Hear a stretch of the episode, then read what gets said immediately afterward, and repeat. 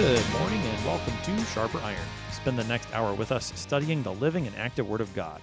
His two edged sword of law and gospel, recorded for you in Holy Scripture, all about Jesus Christ, crucified, risen, and ascended for you. Thanks for tuning in this morning here on Worldwide KFUO. Christ for you, anytime, anywhere. I'm your host, Pastor Timothy Appel of Faith Lutheran Church in Godfrey, Illinois. Thank you to the generous underwriters of Sharper Iron, the Lutheran Church Extension Fund, where your investments help support the work of the Lutheran Church Missouri Synod. Visit lcef.org for more information. And Luther Classical College, a college for Lutherans by Lutherans, opening in fall 2025. Learn more at lutherclassical.org. On this Monday, May 15th, we are studying Revelation chapter 2, verses 12 to 17. In today's text, Jesus gives the third of seven letters that John is to write to the congregations in Asia Minor. This letter is addressed to the angel of the church in Pergamum. To help us sharpen our faith in Christ as we study God's Word today, we have this regular guest, Pastor Jason Kaspar. Pastor Kaspar serves at Mount Calvary Lutheran Church in LaGrange, Texas. Pastor Kaspar, welcome back to Sharper Iron. Thanks for having me on, Pastor Appel. This is always a treat. We are talking about the book of Revelation today, Pastor Kaspar. So before we get started on the particular text, let's just talk about that in general. Why is the book of Revelation an important one for Christians? How should we approach it? The book of Revelation is awesome for Christians for a couple of reasons. One of the chief ones, really, is that so often in Christianity it is, by no deliberate means in, in any way, it's misinterpreted. And it's used as if it is some sort of code book to decipher the end days and things that are going to happen or not going to happen and all sorts of fun stuff like that. It's fanciful, it catches our imagination, and, and that's part of why it's been propagated so much throughout recent history but that's not the right way to read the book of Revelation. The book of Revelation is a picture for us of the in an instantness of the end day, the one time, the instant of everything that happens all at once, and it is a picture for us of the actual resurrection of all flesh. What is the, what is it that we're headed for? And that's that's what we get. Um, it's also really useful to, to get get the context of where John is writing, where he is. Um, he talks earlier in chapter one about how I was I was taken up in the Spirit on the Lord's day, and uh, I think one of the better, better ways to sort of shorthand that is to say that John, the old man, is in church while in exile on Patmos, on Patmos, and he happens to nod off during church and is given a vision from the Lord and that's what gives us this picture this is this is all about the worship life of the church and of course, that's what a man nodding off in church is going to have as a vision a picture of what he's already doing right that moment. I don't know if John nodded off. Yeah, I might be extrapolating a bit, but it's I think it's so. it's certainly a better way to think of it than this grand revelation that is that is a picture of a code book to understand what's going to happen over the the imaginary thousand year reign of Christ on earth, which is the opposite of what we teach as Lutherans and the opposite of what Revelation is teaching us in itself. No, I, I, think I think it's it's wise to, to point out he is in worship when he has this vision given from the Spirit, and I, I think the the really important thing to emphasize about what you've been saying so far that it's not a code book to decipher about the end of the world. Uh, Dr. Lessing made this point when we were introducing the book. If that's the approach we're going to take, then suddenly the book of Revelation becomes a book that's not for Christians of every age, but it's only for a specific few. And and the way that you're telling us to take the book means that it is a book of comfort for us not only not only us as Christians, but Christians since John received this, this has been a book of comfort pointing us to Christ until he does return. Yeah, and as we get more specifically, we're going to get into one of the particular letters. Each of these letters is indicative of a particular thing that afflicts not just this congregation, but all congregations in some way. And it's a fair warning for everybody in the entire Christian church. Beware of this stuff. This is the evil that's creeping in from the outside world, and you need to be on guard. You need to watch this because this will corrupt you. And ultimately, and this is the, the reason that John is writing in the first place, it's going to turn you away from the faith. Nothing can separate you from the will of from the love of God unless you yourself separate you yourself from him. Then you're going to be apart from God, and that's not a good place to be. That's that's that heads you for perdition instead of instead of salvation. Hmm.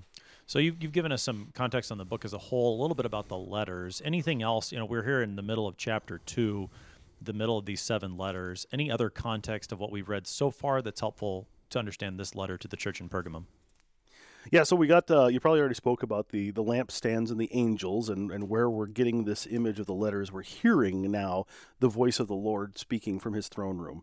And so among the lampstands and the angels, this is the letter given to each one of the angels. And so the the good a, a, good way to think and understand about this is the angel not so much as an angel sent from God, but rather angel the messenger. And this could be understood more simply as the pastor of the church in this congregation. These people gathered here, they have a messenger who is sent to them. That's the one who preaches the word. And this letter is for and to him. This is for you to, to, to give to your people. Watch out be on guard for this stuff. These are the specific afflictions that are that are that are in your congregation, this is this is what's going to cause trouble for you and your people right now. Let's watch out for this, and which which is what eventually rolls into the the stuff that becomes valuable for all of us. But in these cases, each one, this is very specific to something that's going on in, in this case, Pergamum, or in Thyatira in the next section, or in Smyrna yesterday. So in each one of these congregations, it is both specific, narrow, and broad for all applications.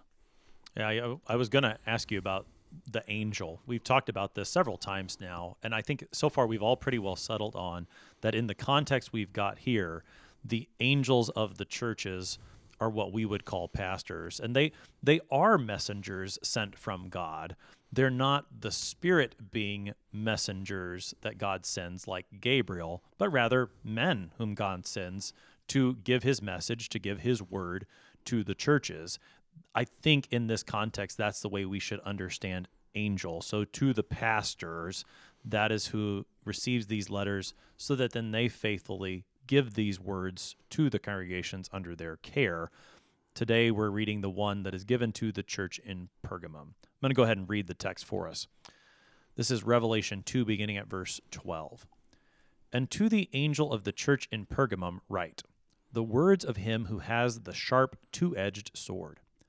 I know where you dwell, where Satan's throne is. Yet you hold fast my name, and you did not deny my faith, even in the days of Antipas, my faithful witness, who was killed among you, where Satan dwells. But I have a few things against you.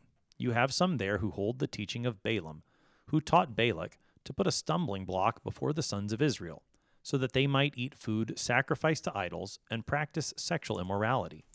So also you have some who hold the teaching of the Nicolaitans. Therefore, repent. If not, I will come to you soon and war against them with the sword of my mouth. He who has an ear, let him hear what the Spirit says to the churches. To the one who conquers, I will give some of the hidden manna, and I will give him a white stone, with a new name written on the stone that no one knows except the one who receives it.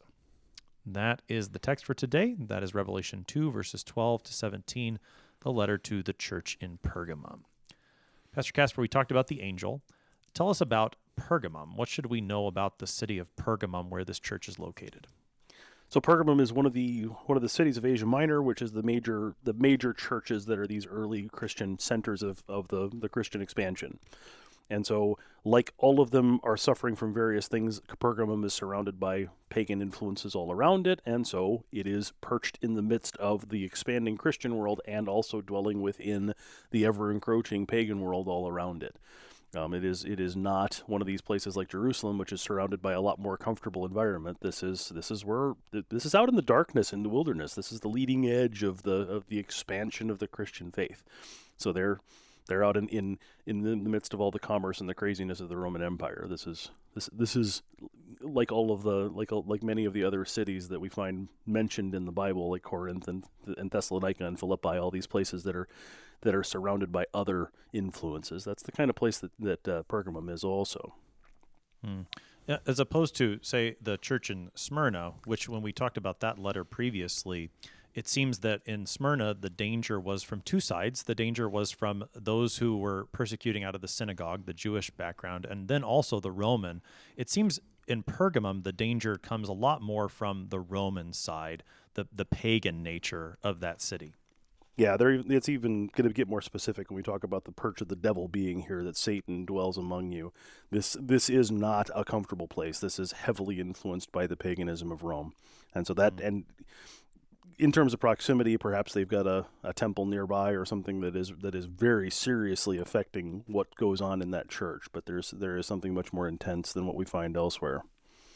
Uh, Martin Franzmann, in his commentary on the book of Revelation, which is a, a nice short commentary, it's very helpful. He has a, a couple things that I think are helpful about Pergamum. He, he notes that Pergamum, since the second century before Christ, was the capital of the Roman province of Asia. That Pergamum was renowned for its library. Uh, this he says that that actually their library in Pergamum actually rivaled the one in Alexandria, and and in fact the word for parchment is apparently derived from the word Pergamum. So that's how significant this place was. And in terms of its religious background, it was a, a center for uh, the worship of a Greek god of healing and had a wonderful altar to Zeus. And it was a, especially a place that was devoted to the cult of the Roman emperor. So this is the the place that this church is. And I think all of those things are important when we think about what is written to the church in Pergamum. Now, to the angel of the church in Pergamum, write Jesus first identifies himself in each of these letters. Here he identifies himself as the one who has the sharp two edged sword. Talk about that particular identification of our Lord. Yeah, that's great, isn't it? The sharp two-edged sword. We use this in stained glass and, and uh, imagery for the church all the time. This is the this is the word. This is the the working, functional, spoken word of God that goes and the, the creative force of the universe that goes and, and sends faith into the hearts of men and does all this wonderful work the word does. That it cuts both directions, and we we talk about this as Lutherans, especially that the sharp two-edged sword of the law and the gospel. In fact, I think you said something like that in the uh, in the intro. I think so. That it sounds familiar to me that that is the image that we get that this is the same image that we got from chapter 1 where the image of, of the resurrected christ is there with the with the two-edged sword of, that's the tongue of his mouth that is the word that comes out and is and is spoken that that both that both saves and damns that does all this work that that, that kills the kills sin and wickedness and, and brings about righteousness and, and revives the and revives those who are saved this is the work of the word and so it has it has this dual function that's and so because of that imagery there's certainty who's speaking this is this is the lord speaking his word is the only thing that does that there isn't another thing that has that that two-edged sword function or image anywhere else other than this thing this way Right. And, and we'll see as the letter continues how this sword becomes a part of what he says to the church in Pergamum. So Jesus is here identified as the one whose word is two edged, dividing to bones and to marrow, law and gospel. That's who's speaking to the church in Pergamum. Jesus begins then I know where you dwell, where Satan's throne is. Yet you hold fast to my name, and you did not deny my faith. I'll, I'll pause there. We'll, we'll pick up more of those details talked a little bit about this yesterday. The fact that Jesus knows these churches, he knows things about them is a comfort. So he knows where they dwell. He knows they're dwelling in this danger. That should comfort them. Uh, particularly, what he knows about this church in Pergamum is that they dwell where Satan's throne is. So I think you called the perch of Satan earlier. What's what's going on here? So there's, I think this is the this is the imagery we're getting of this Roman cult that is heavily centered here in Pergamum. That that that Satan himself is at work against this church. That there is, and and this is what we can expect in the church. Whenever the truth of God's word is is spoken, the gospel is being spread, and people are being brought into the family family of salvation the the the, the Lord of the, the Lord of this of this universe of this earth who is not this universe but rather the Lord of the earth who is trying to overthrow the Lord of the heaven Satan himself is trying to take us away from God. And he he puts much more effort into into the church that is faithful than the church that is unfaithful because he doesn't have to work so hard at the church that's unfaithful so they are here where Satan has set up camp and is actually working hard against them and is and is waging war in a serious way. And not only that, but they're remaining faithful. They're they're experiencing all of this onslaught, and it is not turning them away from the word. It's not turning them away from the faith. They're staying. They're standing fast and holding their ground in the midst of all this all this steady torment that they're enduring. Hmm. So Satan's throne, this would likely be a reference to the cult of the Roman emperor. And we've talked about this in previous episodes where the Roman government would demand that you confess Caesar is Lord, and Christians would refuse and instead confess Jesus is Lord. That seems to be the reference to the throne of Satan. And the fact that Jesus then says, You hold fast to my name. I think that you know that way of saying it that you hold fast to my name. He could have said it a number of ways. You hold fast to the faith or to the truth, but holding fast to my name, I think is is is pretty key. talk a little bit about that confession, Jesus as Lord, as as as opposed to other things that we might confess to be Lord.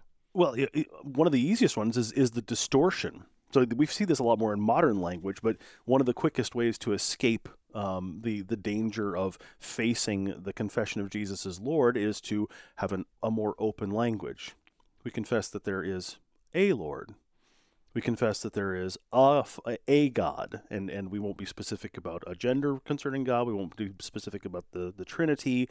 We start to broaden out our language so that more people are comfortable with what we're saying and no one gets offended by what we say. But we also allow ourselves places to hide where we don't have to be exposed as Christians using the name of Jesus and specifying Christianity by the name of Jesus our Lord rather than something else if you're under Roman oppression and you're to confess that Caesar is Lord, well, in my own mind, what I mean when I say Caesar is Lord is that it's really Jesus. I don't mean to say Caesar. That's that's actually going to be a problem for the early Christian church when there are folks who fall away and then return later on. And how do we manage that as a church? How do we regain these folks into the faithful the faithful followers of Christianity after they have after they've publicly confessed something different. They've confessed another Lord in order to save their own hide. What do we let them come back or not? Ultimately, we we discover yeah we do let them come back because that's that's what forgiveness is. But here in this place, that's not what's going on. Here in this place, what's going on is the public confession Jesus is Lord, not something else, not someone else, not a twist of language or a little a little turn that makes it sound okay relative to what those folks want to hear. It's not what they want to hear. They don't want to hear that Jesus is Lord, and yet this is the language. There isn't another name. There's the name above all names, Jesus Christ, the, the Savior of all, of all nations. This is the one, not not Caesar, not anything else, just Jesus Christ alone. And that's and that's the name that marks us. So we're known by our by our confession, and our confession comes as a result of the mark that's already been placed on us in the waters of baptism, which which names us as the ones who belong to Jesus. Mm. And, and holding fast to this name, to the name of Jesus, then uh, keeps us with the one who truly is on the throne. I mean, it, it's striking here that that John is given these words, you know, where Satan's throne is. We've talked about this, especially in the introduction to the book, that one of the primary images within the book of Revelation is the throne of God. That's really going to come become prominent in chapters four and five. That God sits on the throne, and Jesus the lamb who was slain sits on the throne reigning. So here, this church in Pergamum is located right there under the perch of Satan, where it seems that Satan has a throne and is, is reigning and ruling.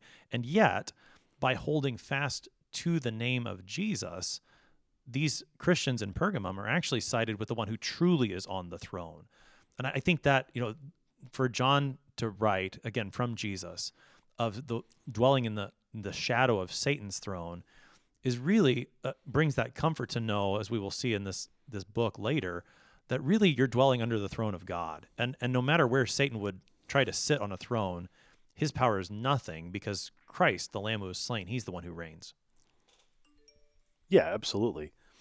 And that's that is all yeah this this perching on the throne and, and being in the shadow of Satan's throne that that is it, it's it's so reassuring to know that Jesus does actually see our situation. It's not like it's something that's hidden from him. He knows what we're he knows what we're suffering specifically. How it is that that Satan is aff- afflicting our church in our town in the way that the the outside world is trying to pressure and change the the gospel that's preached here and he sees the exact same suffering that we're under we're going under and his response is exactly to that. You're in you seem like you're in the shadow of this throne. It's a throne of the world. Satan does not have does not have authority over you and you are actually under my kingship.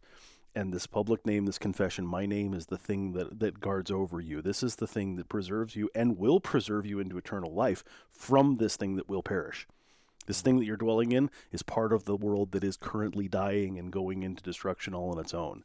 You're part of the thing that's that is going into everlasting salvation, which is which is different than the world that you're surrounded by, and it's and it's better than, it's bigger than.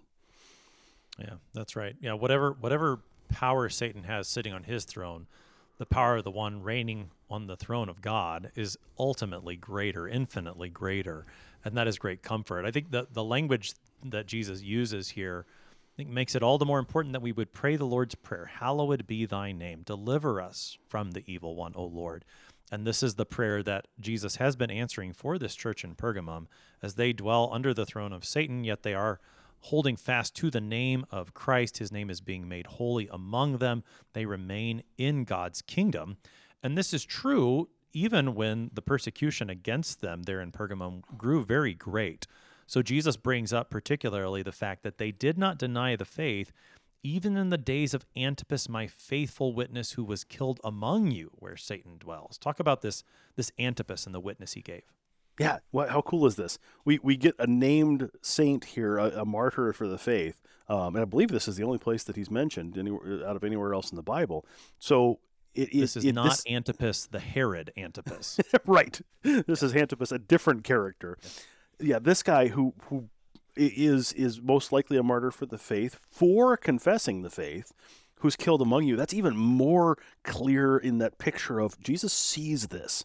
He observes what's going on. He sees that you are confessing. He sees that this one this guy who no one else knows this this guy Antipas is is uniquely named specifically for the saints gathered at Pergamum for their messenger, the angel serving them.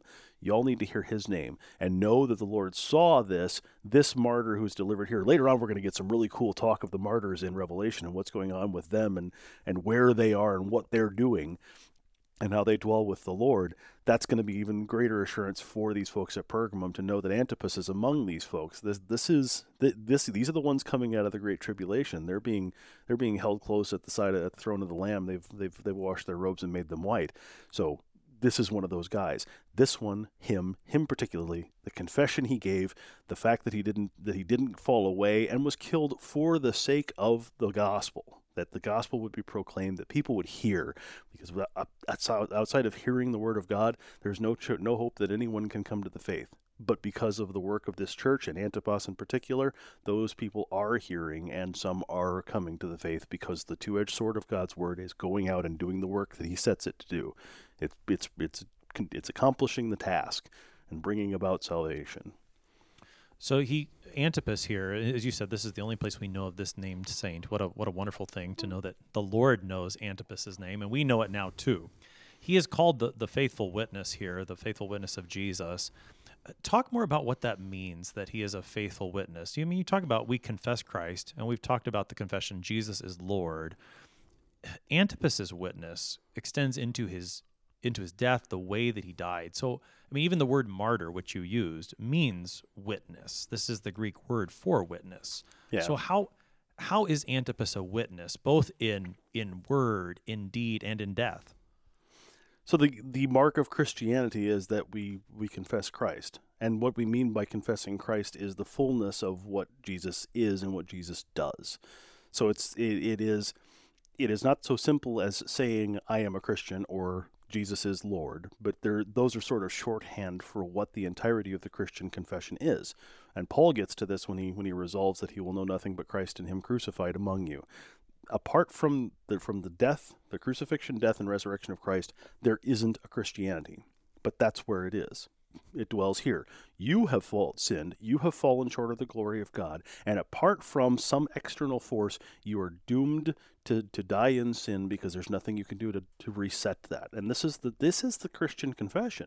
That then Christ, this one who is talking to us, who's who's instructing John to write to the angel, this is the guy, the one who suffered death for you, who was raised again from the dead from the dead on the third day, who is the one that's identified as the one who appears as though he was slain and yet he lives. He is now dwelling at the right hand of the Father. He is the one who is seeing what's going on, and he is the, the voice that everyone is preaching, that everyone is preaching here in places like Pergamum, spreading the gospel of the forgiveness of sins to people who are lost in sin, who are lost in unbelief, which is the, the, the chief of all sins, but then not just the world of unbelief, but also they're caught up in hatred of God because of their unbelief and perpetual sin because they, they, they have this internal hatred and and rebellion against God, which causes them to sin even more and separate themselves even more from God, more than just their unbelief would all on its own. And the only thing that can change that is the proclamation of forgiveness in Christ. Apart from that, there is no salvation. And this is the word that's being preached by the people in Pergamum, particularly by Antipas. And because of his speaking, that's what brings about his death.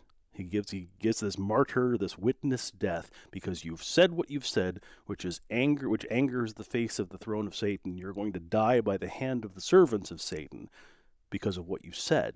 You said the thing that you're not allowed to say. You can't speak against Rome as a god. You can't speak against the the pagan religion and faith we hold. You're not allowed to do that, and he does, and he does, and brings about his death. And then that death becomes part of the testimony, part of the witness that he gives. Because if all those things that he's preaching and confessing in his words are true, then there's nothing worth giving that up for. Mm-hmm. And and that includes including my own death. life. Yeah. That's right. So so that that death becomes a part of the testimony, a part of the witness that he has given to show just how valuable this forgiveness of sins truly is that not even losing my life is worth losing the forgiveness for. And it, it becomes a testimony then also of, of who jesus is and what he's done. I can die in the faith because i know he will raise me from the dead. Yeah. And what a, what a great, great what great confidence and reassurance that is. Again, for these folks who are still dwelling here, this is this isn't for the benefit of Antipas. He doesn't need to hear it. He already hears it in, in constantly in, in, in the, the heavenly realm. But for those who are still back on the other side of suffering, the ones who are who are in the tribulation, who are suffering through it right now, that's the message for them. That his confession, his faith, and his dying in it doesn't destroy him. He still is he is still wrapped up in the promise of Christ, which is the same one that's wrapped you up. You're you're all mm-hmm. being delivered out of out, out of this tribulation into everlasting life, and he's the first one to go. You saw him go, and that's where he is now. Hmm. And so Jesus commends this faithfulness on the part of Antipas, on the part of the church in Pergamum, and he's going to keep speaking to them. We're going to pick up more of this letter on the other side of the break. You're listening to Sharper Iron on KFUO. We're talking about Revelation 2 with Pastor Jason Kaspar. We will be right back. Please stick around.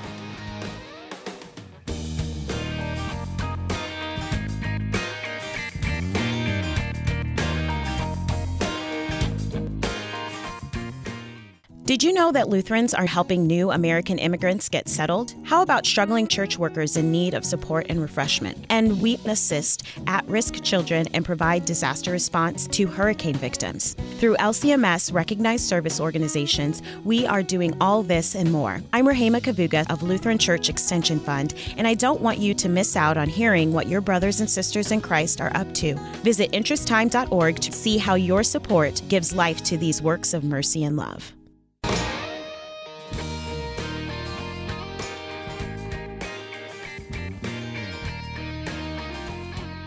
Welcome back to Sharper Iron. It is Monday, May 15th. We're studying Revelation chapter 2, verses 12 to 17 with Pastor Jason Kaspar.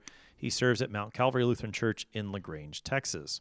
Pastor Kaspar, prior to the break, we looked at what Jesus commends in the church at Pergamum, their faithfulness, even while dwelling in the midst of Satan's throne, the Roman cult is not having an influence on them. They are remaining faithful, confessing Jesus as Lord instead of Caesar. However, as we have heard Jesus say in previous letters, he has some things against this church. Here he begins in verse 14 by saying to the church in Pergamum, You have some there who hold the teaching of Balaam, who taught Balak to put a stumbling block before the sons of Israel, so that they might eat food sacrificed to idols and practice sexual immorality. Talk to us about Balaam, Balak, some of that background that we need to know to understand what Jesus is saying here. Yeah, we got to step in the Wayback Machine here in order to get to the, the whole Balaam and Balak thing, right? So we're going back to Numbers um, chapter 22 and 24, the interaction between Balaam and Balak. Um, Balak is the is the king of, and of course I'm going to fail to remember where he is king.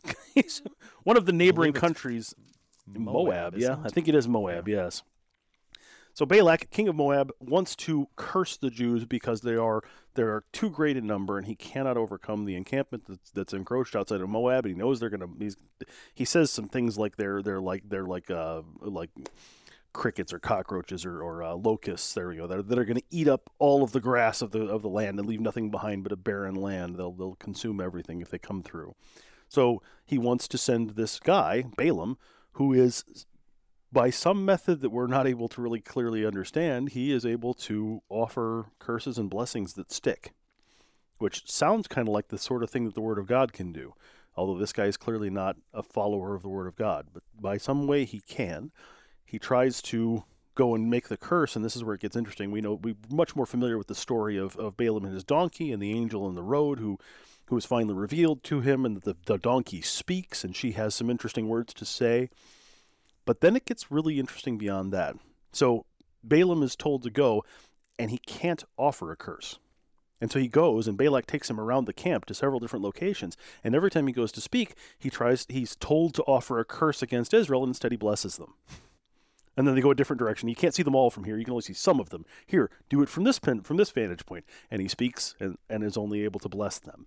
And so he continually is either from, due to fear of the Lord or by the fact that he maybe can't even speak a curse, he is only able to bless Israel in all that he's able to do, which which incenses Balak and, and accomplishes nothing. But then, at the end of that little interaction, we get to the far side of this, and Balaam, after he gives all of his final oracles, there seems to be some interesting interaction where he encourages Balak to convince the people of Israel by some method that it's okay for them to eat the food sacrificed to idols and to run around with women who are not followers of the Lord God.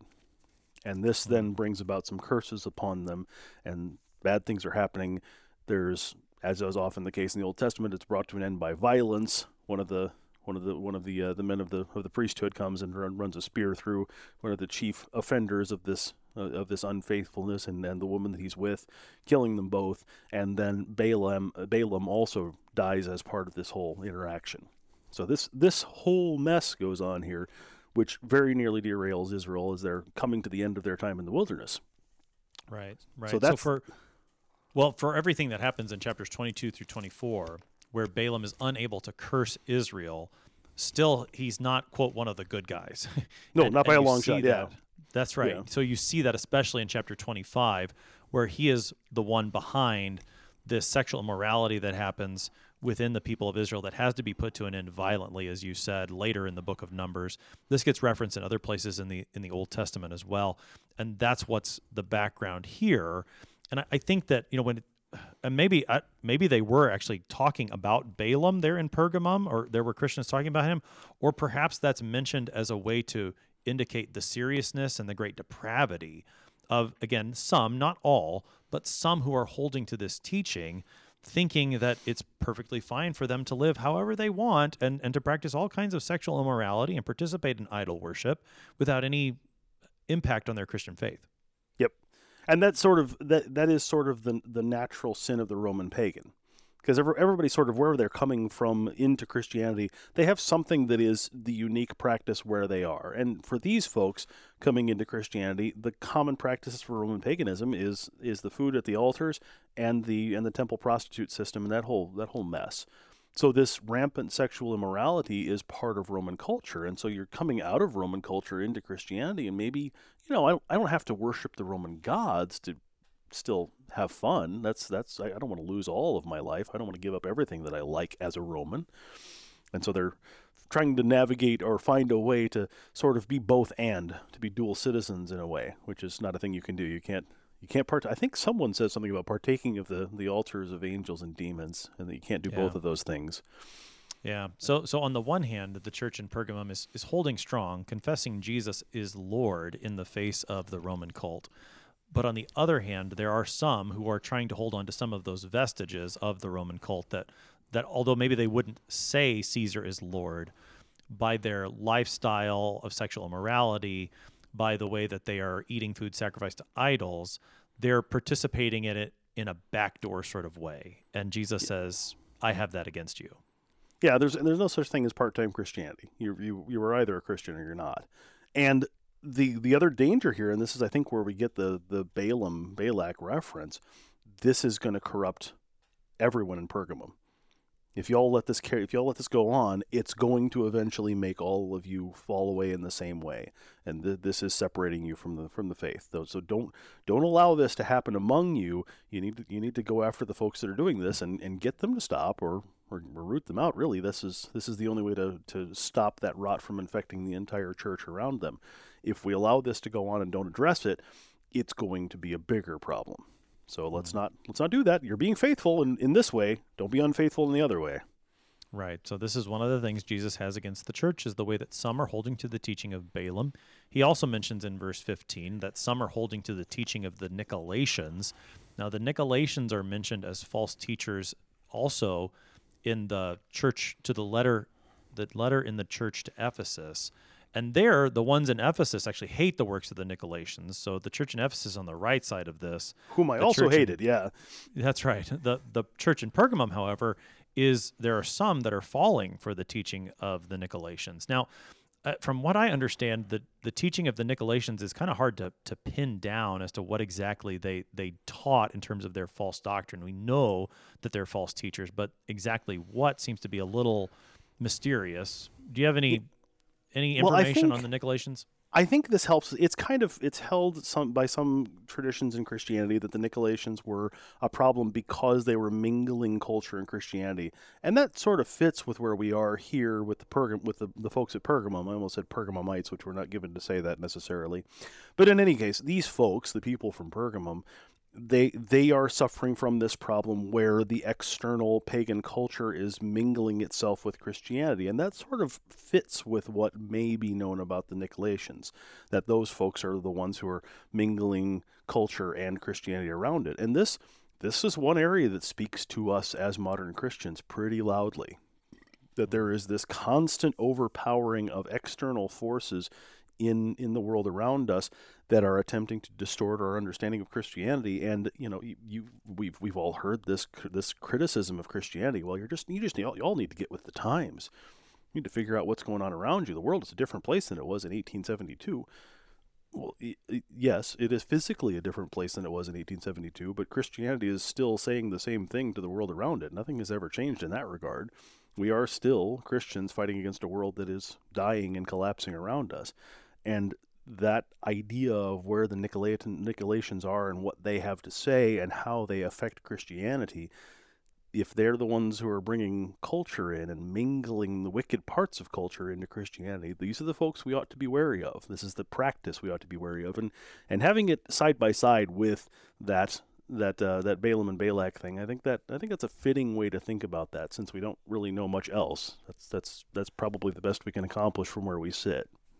Right. It, it seems that most of the, the church fathers who who have an idea about who the Nicolaitans are do make this connection to what's going on here in Pergamum. That there's maybe some sort of relationship between that teaching of Balaam that they're holding to, and then those holding to the t- teaching of the Nicolaitans. So both of those things Jesus has against the church in Pergamum. Even in the midst of their faithfulness, there are some examples where unbelief is harming them. So the call in verse 16 from the Lord shouldn't surprise us. Therefore, repent, turn away, turn back, come back to me. And he says, if not, and here's where we come back to the sword. Jesus says he'll come soon and war against them with the sword of his mouth. Talk about this response, the call to repentance, and what happens if it's not heeded. Yeah, turn away. Turn away from your wickedness. Don't do that. This this is the whole confession of scripture for us from start Stop to it. finish. Don't do that. This is what the prophets say. This is this is actually where we we're we're in good company here to be talking about the, these this angel as a messenger of, of the Lord at among this congregation as their pastor. That's what the prophets do too. The prophets come and speak the word of the Lord among the people. And unlike the prophets of old who are given vision of things that is to come, prophets now who preach to the preach to the people, preach what he's already said. And this ongoing preaching, this ongoing tur staying, turn away, don't go to into sin, turn away from sin, do something different. Let's come over this way and learn what the learn, learn what the Word of God is about, learn what the li- life of a Christian is about, and start to conduct ourselves in a way that isn't that way. Let's do a different thing. This this is the the, the, the warning that Christ gives. Repent, turn away, do something different. Turn away from the from the wickedness and the pagans that are surrounding you, the Nicolaitans, the follow the words of Balaam, all this other garbage. By the way, I am coming soon. Which the the when of the soon is always going to be a mystery to us because no one knows the day or the time, and even the roadmap we're studying right now doesn't expose it to us. We don't get some secret code that identifies when. We only know that the Lord is coming soon by his own estimation. How soon soon is isn't given to us to know. He comes like a thief in the night. And when he comes with the sword of his mouth, he is coming to root out wickedness, to bring his sheep to himself, and to send the goats away. That's that's where we as Christians need to always be a little bit wary and remember that the Lord is coming and we don't know when. Let's be in the faith and remain there. There is there may not be a tomorrow to turn around and, and revive ourselves from from whatever we're doing today. Hmm. So repent now before the Lord comes with the sword, so that he, when he divides sheep and goats, he puts you on his right and commends you because of your faith. Repent, turn to Christ in faith. This is the call to the church in Pergamum, to those holding to the teaching of Balaam and holding to the teaching of the Nicolaitans. Jesus then continues in words that we've heard him say already and continue to hear him say in more letters. He who has an ear, let him hear what the Spirit says to the churches. Talk about that repeated refrain of these letters. Yeah, he who has ears, let him hear. This this is that the word of God comes to us, we hear it, and that's the thing that comes in and, and generates faith and generates faithfulness and restores us. The word of God at work in us by coming together. And that's that is in its own just all by itself in that one little particle of phrase there, that is an encouragement to turn away from a different kind of wickedness. Come to the house of the Lord. Come often. Hear the Lord's word frequently among his people, gather with the faithful together on the Lord's day and receive his body and blood. This is the stuff that Christian that the Christian faith is built on. This is what this is what turns you away from your wickedness. You're going to struggle against wickedness your entire life, but only the word of God actually changes the heart and turns us into a different thing and when we're separating ourselves from it when we do not have an ear to hear when we have when we have ears that hear other things that's when the world comes and starts to corrupt and push out the truth that is that is entered and set purchase inside of us and is turning us away from where we want to be and what we want to do and how we want to act we want to do all the wrong things but the lord wants us to hear and to be and to be turned in another direction Hmm, that's right. Yeah, he wants us to hear his word now, to listen to that that sharp two-edged sword so that it brings us to repentance, that it puts to death our sin now and then Rather brings us to life, rather than using that sword on the last day that would send us to eternal death. Uh, so listen now. but Listen now. pastor I, I intend to come back to church someday He who has an ear to hear now. This is this is always today is the day of salvation. Don't wait. Don't wait. Yeah. Yeah. Yeah, who has an ear, repent. So then Jesus continues again to, to words that are familiar to us, to the one who conquers. Talk about this before we talk about what Jesus specifies the one who conquers. Who is this one who conquers? So this is this is kind of fun because Jesus is the one who conquers, but then in the name of Jesus, we are the ones who conquer the world with the gospel that the Lord sends us out to preach. So to the one who conquers, I have already conquered. Now you are conquering in my in my name and by the work that I've done. You are toppling over the unbelieving world. This is you. You're the one that's that is conquering, and to you, I'm going to give this stuff. I'm going to give these blessings to you because you are defeating the world around you and you are and you are setting aside the wickedness and, and kicking it out and kicking it out of your house and kicking it out of your town and all that fun stuff. This is the, this is the the war like onward Christian soldiers marching us to war. This is the, the picture of, of the Christians that are at at war with an unbelieving world, not to kill it, but to turn it away from its wickedness. Hmm. And, and because Jesus is the one who has conquered, who has won the victory, then we participate in that through faith. John John says that in his first epistle. This is the the victory this that overcomes our faith. So we are those who conquer by faith.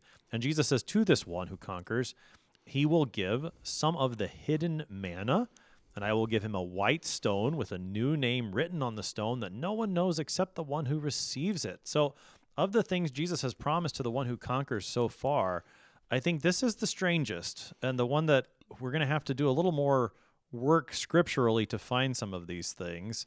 And We talked about the tree of life, the paradise, the second death already.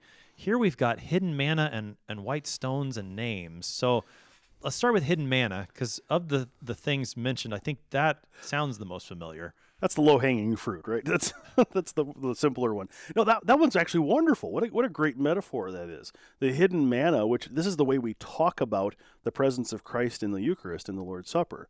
That, that it is a hidden thing. We we are told that it is true. This is my body, and in the mystery, the the the the sacrament of the hiddenness of how God presents Himself to us in in the in the, the body and blood of Christ by His Word this is the manna connection. And Christians have often made this connection between the manna in the wilderness and the bread of the Lord's Supper. That these are these are similar things in some way, and so this hidden manna is is is probably rightly understood as the thing that is given to those who receive in faith.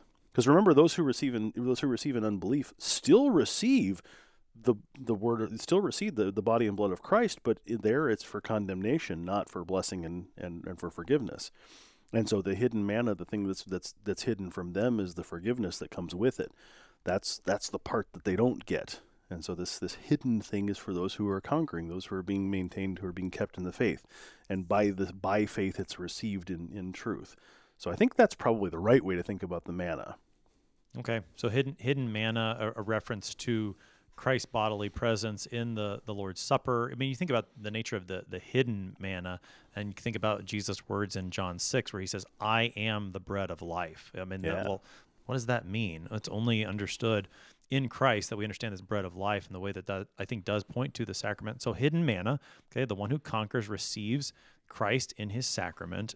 He gives him the hidden hidden manna. Then Jesus also promises, I will give him a white stone and then there's a name written on this stone, and nobody knows this name except the one who receives it. Now, this, I don't know that this is the, low hanging a fruit, Pastor Kaspar. No, this one's this one's denser and, and more interesting. Um, I think there there are a few things that sort of tie into there. Uh, Going going based on on what uh, on what Brighton has to say in the in the Blue Book, it seems as though there might be some sort of allusion to a wedding banquet invitation. How there could have culturally been a, a little bit that goes along with it that, that that the true invitation, not the false one, comes with a little with a little talisman, a little marker, a stone of some sort that you give at the at the door of the wedding feast that indicates that you are actually an invitee to the wedding. Um, that could be a thing. Um, I think we're probably also fair in thinking of this in terms of the way that we that we treat uh, baptisms and funerals. We use white stuff all the time for that that sort of thing. When we're coming to baptisms, there's a white garment, there's a white candle, sometimes there's a white shell. Um, I was showing you earlier the the white TLH, which was an old baptismal gift that was often given to to to the children who were baptized for the families to use as a remembrance. There, there are all these little elements that go along with that. And when we come to the funeral side of things, we use a white pall to cover the casket.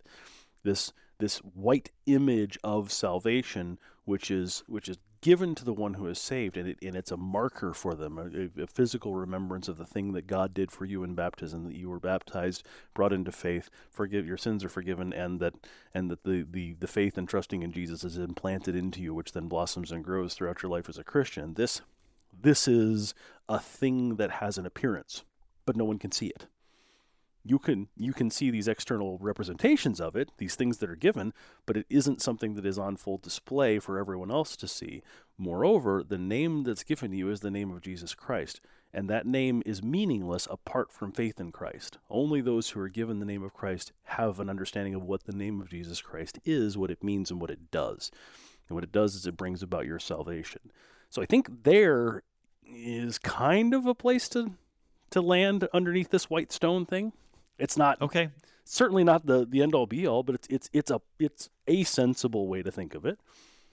So, and this would be one of those places where having some knowledge of what was happening in that period of history is helpful because I don't know that the the white stone tradition of being a you know a wedding banquet ticket shows up in the scriptures anywhere.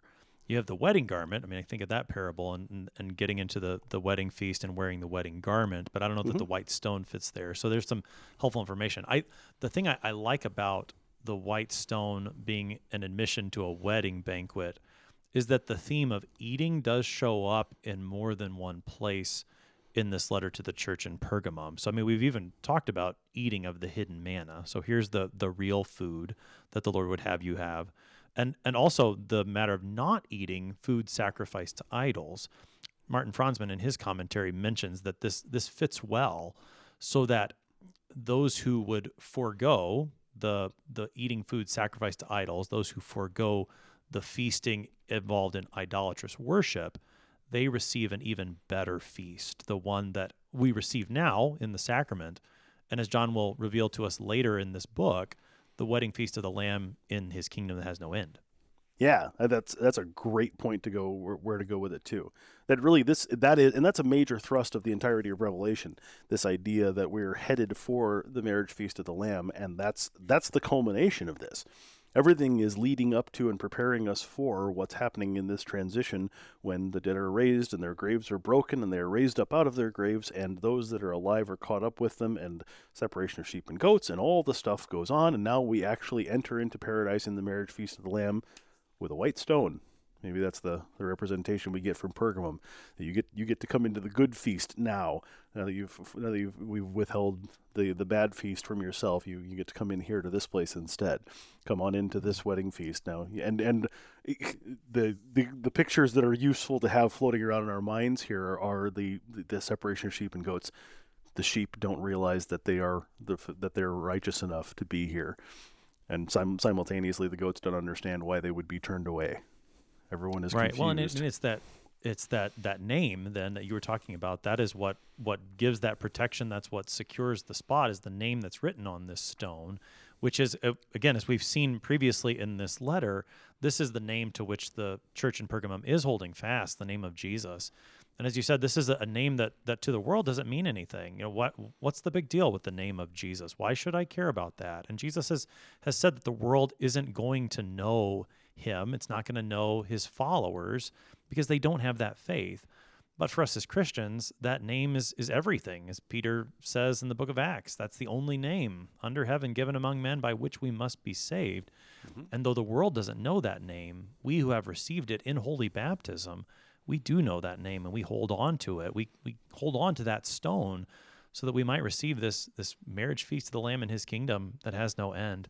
Got about two minutes here, Pastor Kaspar, reflecting on this, this letter. Help us to wrap it up. Help us to, to see how this letter to the church in Pergamum is helpful for us as Christians living in 2023. Yeah, such good stuff. This this is wonderful because, and, I think more so than some of the other letters because I think I think there's a, an aspect of different times in history when the letters speak to different churches at different ways. This one is intensely aimed at us right now. This is very pertinent to what, what we're experiencing in the church. We are dwelling in a world that is increasingly unchristian and increasingly oppositional to the Christian faith.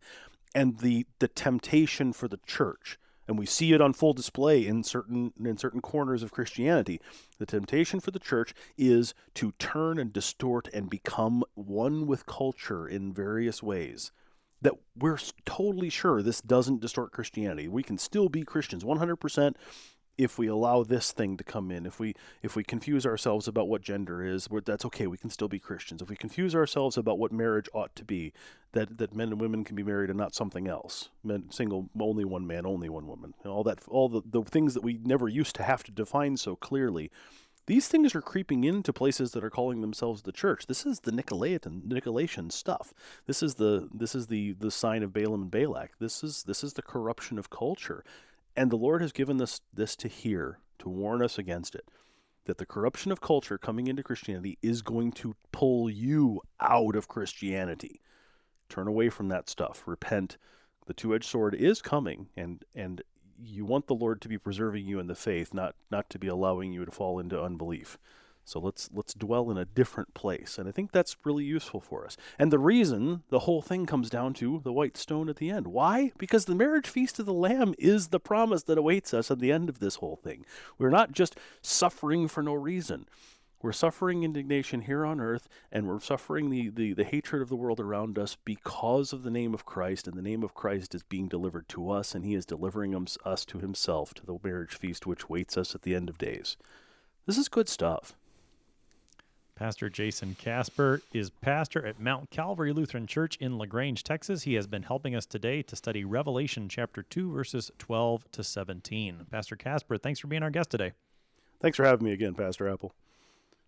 I am your host on Sharper Iron, Pastor Timothy Appel of Faith Lutheran Church in Godfrey, Illinois. If you have any questions about these letters to the churches in the book of Revelation, send an email to kfuo at kfuo.org. It's always a joy to hear from you. Thanks for spending the morning with us. Talk to you again tomorrow.